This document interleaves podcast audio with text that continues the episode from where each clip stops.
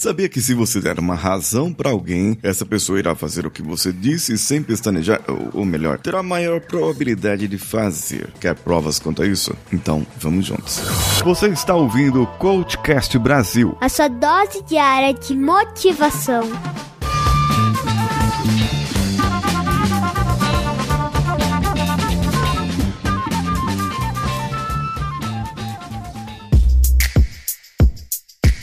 Alô você, eu sou Paulinho Siqueira e estamos em contagem regressiva para o episódio 1400, que acontece essa semana. Esse é o episódio 1396 do seu Podcast Brasil.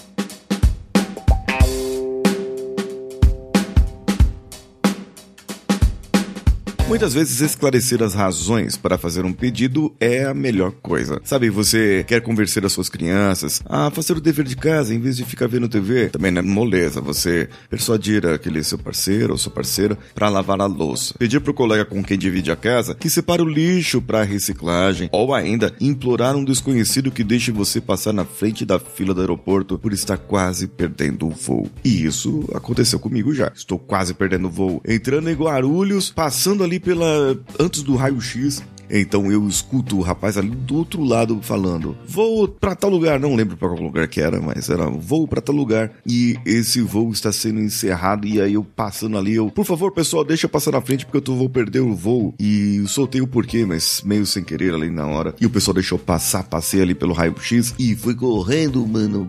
Como eu corri aquele dia, viu? Pelo amor de Deus, corri pra caramba e ainda peguei o avião. Bem, quando a gente entra no avião depois daquela carga, né? Aquela ufa, consegui. Mas será que foi o porquê? Será que foi minha cara de desespero? O que será que foi? Ellen Langer, uma psicóloga de Harvard, fez uma pesquisa. Ela escolheu uma, uma máquina de Xerox, um lugar muito movimentado. Então, no primeiro experimento, ela pegou uma pessoa que nenhum dos funcionários conhecia e, e orientou essa pessoa para entrar na fila e perguntar à pessoa da sua frente: Por favor, com licença, eu estou com cinco páginas aqui. Posso usar a máquina de Xerox? Ao ouvir esse pedido, um tanto direto, seis entre quatro pessoas disseram sim. Se 60% de aceitação te surpreende agora, então vamos lá. Ah, vamos verificar o que acontece. Ela foi além. Quando o desconhecido fez a pergunta seguida de uma explicação da seguinte maneira: Com licença, eu estou com cinco páginas aqui, posso usar a máquina de Xerox porque eu estou com muita pressa? O índice de aceitação saltou para 94%. Podemos concluir através dessa pesquisa que a probabilidade de, do seu pedido ser aceito é você explicar por que precisou fazê-lo. Ah, e continue ouvindo esse podcast porque ele vai continuar mais interessante ainda esse assunto. Sabe que o porquê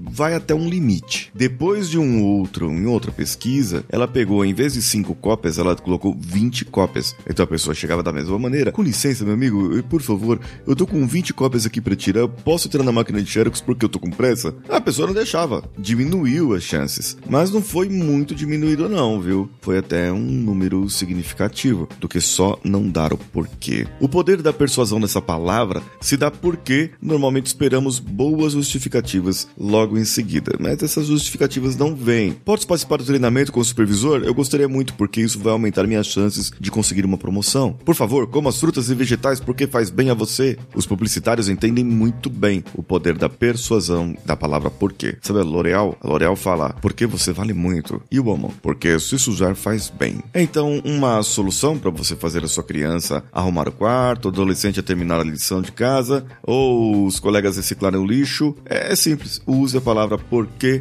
e ofereça um motivo. Bem, para você dar um motivo, uma razão convincente, pergunte a si mesmo qual será o benefício caso o pedido, meu pedido seja atendido. E use sempre a palavra porquê para indicar a sua justificativa para a solicitação. Use sempre o porquê e nunca use o mais. Mas aí já é um outro episódio em um outro dia. Então, o que, que você achou? Comenta comigo lá no meu Instagram, arroba o Paulinho Siqueira, que sou eu. Um abraço a todos e vamos juntos!